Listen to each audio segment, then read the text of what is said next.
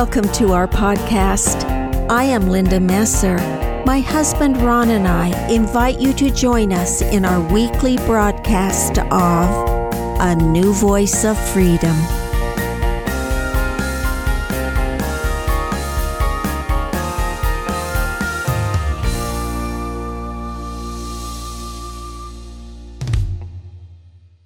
Welcome to season three of A New Voice of Freedom. The podcasts are taken from the four volumes In Defense of Christianity, written by Ronald Keith Messer. This podcast is part of a series we call Poets Corner. Today's feature is from Book 9, Part 27 of Milton's Paradise Lost. Podcast 248 is entitled Temptation of Adam C. In poetic form, Milton brings to life the struggles of Adam and Eve in the Garden of Eden as they contemplate eating the forbidden fruit of the tree of knowledge of good and evil. Milton shows that although Eve was deceived by the serpent, that our first parents understood the nature of the fall and why it was necessary for them to eat the forbidden fruit. Adam and Eve were married by the Lord. The first commandment God gave to them was to have children. And God blessed them, and God said unto them, Be fruitful, and multiply and replenish the earth, and subdue it, and have dominion over the fish of the sea, and over the fowl of the air, and over every living thing that moveth upon the earth. If they had remained in their innocent state in the Garden of Eden, they could never have children, never know the joys of marital bliss, never know love, never know desire. One day would be like the next. They would remain themselves like children, not knowing joy because they couldn't know sorrow. The forbidden fruit brought opposition into their lives because their bodies were changed from an immortal state to a mortal state. Opposition is a necessary requirement for agency. The experience of mortality was necessary for them to carry out God's plan of salvation. However, it had to be entirely their choice. The purpose of the law of justice is to protect creation from uncreation. The law of justice is absolute. To break one law is to break all laws. You are either inside the law of justice or outside the law of justice.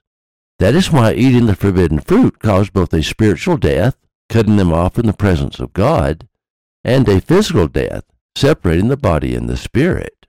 To exercise free will, agency, and liberty, they had to eat the forbidden fruit. The law of justice is different from the law of mercy. The law of justice is the ruling law of everything. It has only one standard, absolute perfection. It is the law of creation. It must be satisfied. God is just, or he wouldn't be God. God doesn't just live the law of justice, he is the law of justice. He is the standard. Nothing less can live with him in his kingdom. He never changes. If he did, he would cease to be God. Only those who are inside the law of justice can live in the presence of God. When Adam and Eve ate the forbidden fruit, both fell outside the law of justice.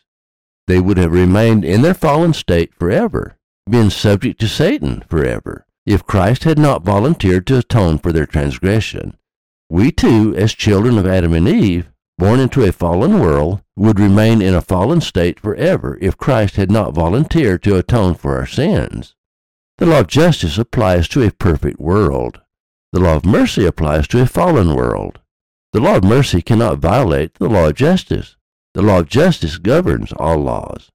Without the law of justice, there would be nothing rather than something. It is because of the law of justice that God never changes. God cannot lie.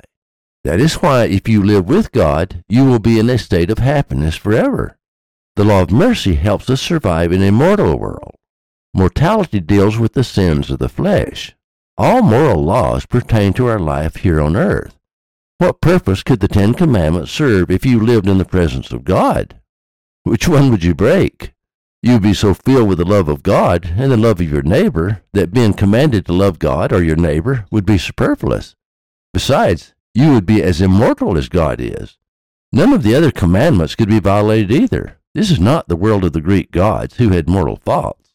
Standing before the Almighty, could you dishonor God, dishonor your parents, lie, steal, kill, commit adultery, covet, or even think about it?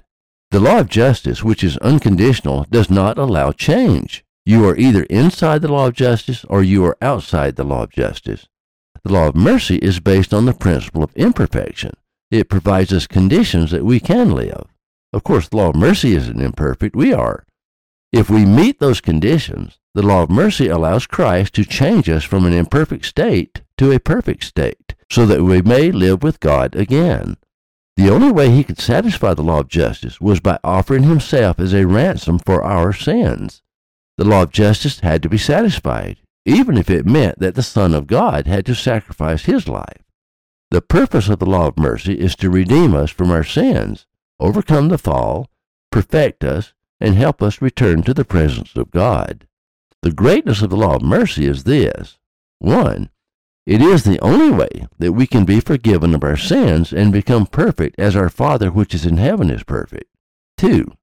It is the only way that we can remain perfect the atonement of Christ has no termination date. It lasts forever. Christ will always be our God, our Redeemer, our Lord, and our Savior. Christ alone satisfied the law of justice, a thing we as mortals could never do for ourselves. However, the law of justice imposed restrictions on the law of mercy. Christ could not arbitrarily save us. We must meet the conditions imposed by the law of justice. Those conditions are all the commandments of God. Christ instituted laws, which we call laws of God, laws of morality, or commandments, to satisfy the demands of the law of justice. If we do not strive to obey the laws of Christ, then we become subject to the law of justice. We will have to pay the price for our own sins that Christ has already paid for us. We must accept the atonement of Christ by our own free will and our own agency. He will not impose it on us. He cannot impose it on us because it would violate the law of justice. That is why we are judged for our works. The law of justice demands it. The law of mercy is governed by the law of justice. That allows God to be both just and merciful. In the Garden of Eden, Adam and Eve were not faced with moral laws, as we understand morality, because they were not yet mortal. They did not comprehend the sins of the flesh. They were as innocent as children. They transgressed the law of justice.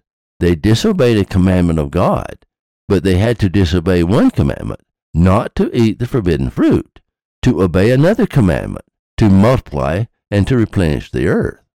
Our first parents made the choice to have children rather than to remain forever in an innocent state in the Garden of Eden childless. They knew what they were doing. The fall was not only for them, it was also for us. As spirit children of God, we were waiting in heaven, probably watching, anxiously, for the chance to come to earth and gain a physical body. We wanted the fall as much as Adam and Eve did. They did it for us. Milton captures that in Paradise Lost. Eve is overjoyed when she learns that Adam is willing to die with her. So saying, she embraced him, and for joy tenderly wept, much won that he his love had so ennobled, as of choice to incur divine displeasure for her sake, or death she offers Adam the forbidden fruit. In recompense, for such compliance bad, such recompense best merits. From the bough she gave him of that fair enticing fruit with liberal hand. He scrupled not to eat against his better knowledge, not deceived, but fondly overcome with female charm. All of nature felt the pains of the fall. Earth trembled from her entrails as again in pangs, and nature gave a second groan. Sky lowered, and muttering thunder, some sad drops wept at contemplating of the mortal sin original. Adam and Eve, however, become intoxicated with the fruit. It is an entirely new taste for them. Sexual desire is felt for the first time. While Adam took no thought, eating his fill, nor Eve to iterate her former trespass feared, the more to soothe him with her love society, that now, as with new wine intoxicated both, they swim in mirth, and fancy that they feel divinity within them breeding wings wherewith to scorn the earth. But that false fruit far other operation first displayed, carnal desire inflaming, He on Eve began to cast lascivious eyes. She him as wantonly repaid. In lust they burn, till Adam thus gan Eve to dalliance move. Milton understood that before the fall, neither Adam nor Eve felt sexual desire. Multiplying and replenishing the earth while in their immortal state was impossible. Opposition is the primary product of the fall. After the fall, the natural man declared war on the spiritual man, thus creating agency and the comprehension of sin. Sin is violation of the commandments of Christ, that the law of justice imposed upon the law of mercy. In other words, for us to fall under the mercy of Christ, we must obey the doctrine of Christ. The law of justice requires it. Without law, there is no sin. From that point on, Adam and Eve became subject to the moral laws imposed by the law of mercy to satisfy the law of justice. For the first time, Adam and Eve had a choice between good and evil, moral and immoral, right and wrong. The fruit of the tree of knowledge of good and evil was real. It was not just a metaphysical event where Adam and Eve decided to give into lust. Before the fall, they felt no lust. Here's the difference between transgressing the law of justice and violating the morals of the law of mercy. Violating the law of justice was a one time event available only to Adam and Eve. You and I have neither access to the fruit of the tree of knowledge of good and evil, nor to the fruit of the tree of life that was planted in the Garden of Eden. Those were real trees with real fruit that had power over life and death. The reason Adam and Eve were cast out of the Garden of Eden was because of the tree of life not because of the tree of knowledge of good and evil. Once the fruit was eaten, the tree no longer mattered. The tree of life suddenly mattered a lot. It would have restored their immortality, but it would have been a sad immortality because they would remain forever under the power of Satan. Without death, Christ could not save us. The resurrection of Christ can bring about immortality and eternal life. The tree of life in the Garden of Eden could only bring about immortality. Christ overcame physical death and spiritual death, thus making it possible for us in our resurrected state to return to the presence of God. Only with a physical body could we have a fullness of joy. Just like Adam and Eve, we chose to come to earth and to gain a physical body. When the Apostle Paul talked about the three degrees of glory, he was talking about the resurrection of the body. 1 Corinthians 15 40 through 43. There are also celestial bodies and bodies terrestrial, but the glory of the celestial is one, and the glory of the terrestrial is another. There is one glory of the sun, and another glory of the moon, and another glory of the stars, for one star differeth from another star in glory. So also is the resurrection of the dead. It is sown in corruption, it is raised in incorruption. It is sown in dishonor, it is raised in glory. It is sown in weakness, it is raised in power. We are now determining which glory we will have in the resurrection by the laws of Christ that we live. Will we shine like the sun, as does the Father and the Son? Will we shine like the moon? Or will we shine like the stars? All three are kingdoms of glory. All three are degrees of heaven. All three have unimaginable glory. But Christ resides only in the celestial glory. Both Paul and John, who saw him in his resurrected, glorified state, testified that he shone brighter than the noonday sun. That is what this life is all about.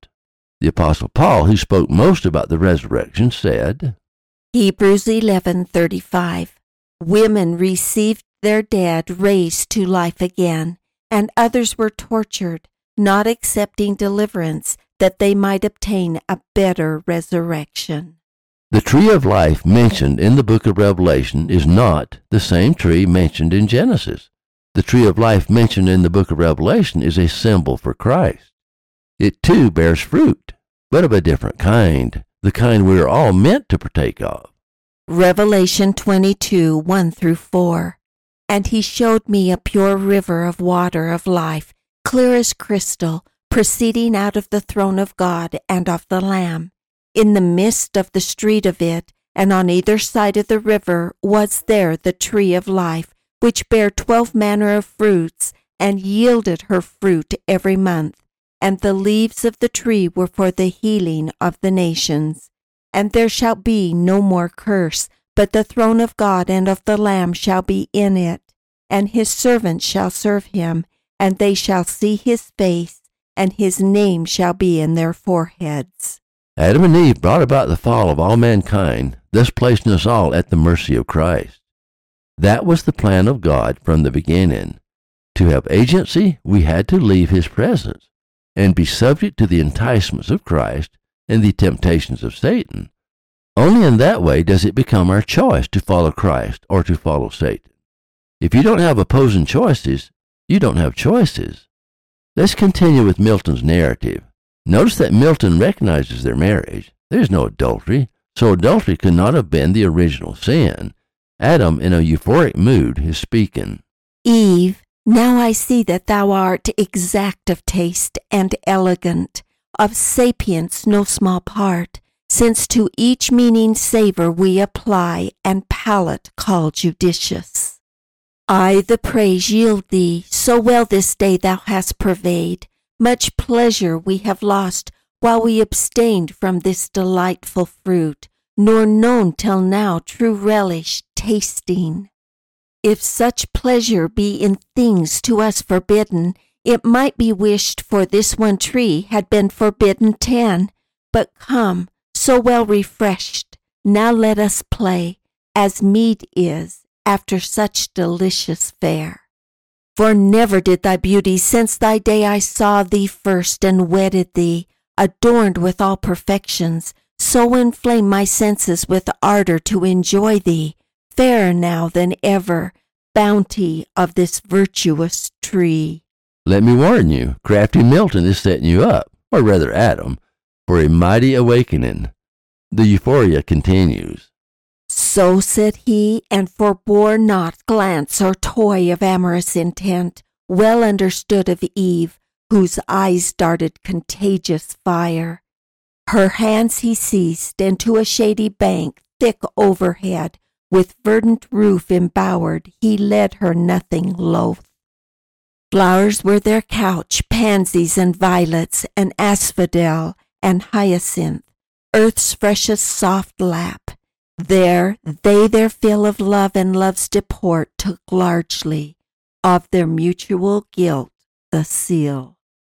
The solace of their sin, till dewy sleep oppressed them, wearied with their amorous play.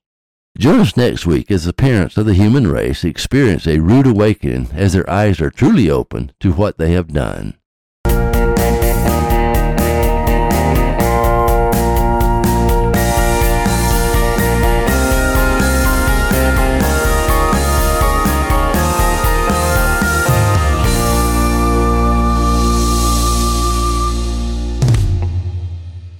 Thank you for listening. Watch for our next podcast.